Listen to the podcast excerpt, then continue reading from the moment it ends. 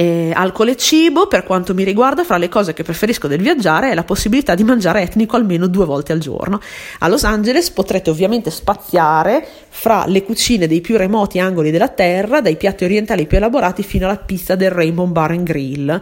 che pare sia famosa per la sua bontà. Ora è, un, è come una pista di Domino's Pizza, solo è molto grande, cioè diciamo non è la nostra pizza eh, se volete si trovano delle pizze come in Italia quella che ho mangiato io a me è piaciuta lo stesso. Poi il Rainbow Bar Grill poteva farmi anche pizze fichi che mandava bene lo stesso perché è un posto mitico, storico e quindi va bene così. Eh, fra i tantissimi Scam in Villainy Cantina che è un bar a tema eh, Star Wars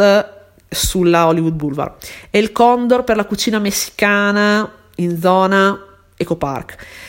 Norms per la colazione. Rosso Blu LA è un ristorante bolognese eh, dove non ho mangiato bolognese, però ho bevuto uno spritz. Io me lo sono fatto fare col Select, che non sapevano neanche, cioè il barista non è bolognese, il proprietario immagino che sia bolognese, il Rilly in a Malibu, comunque tutti questi nomi li trovate scritti perché la mia pronuncia fa abbastanza tristezza, perché è già la seconda volta che ci torniamo a mangiare il pesce, poi quando siamo a Bologna ci viene il magone, è vero, Canters, perché cioè Canters è Canters, cioè Canters è un mondo e non potete non entrarci. Il Formosa Caffè perché ci siamo seduti al tavolo dove si sedeva sempre Elvis, ma veramente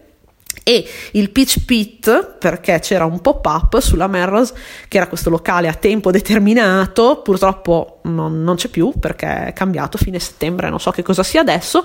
e, ed era effettivamente uguale al Pitch Pit di Beverly Hills 9210 costava 25 dollari soltanto sedersi più le consumazioni però ne è valsa la pena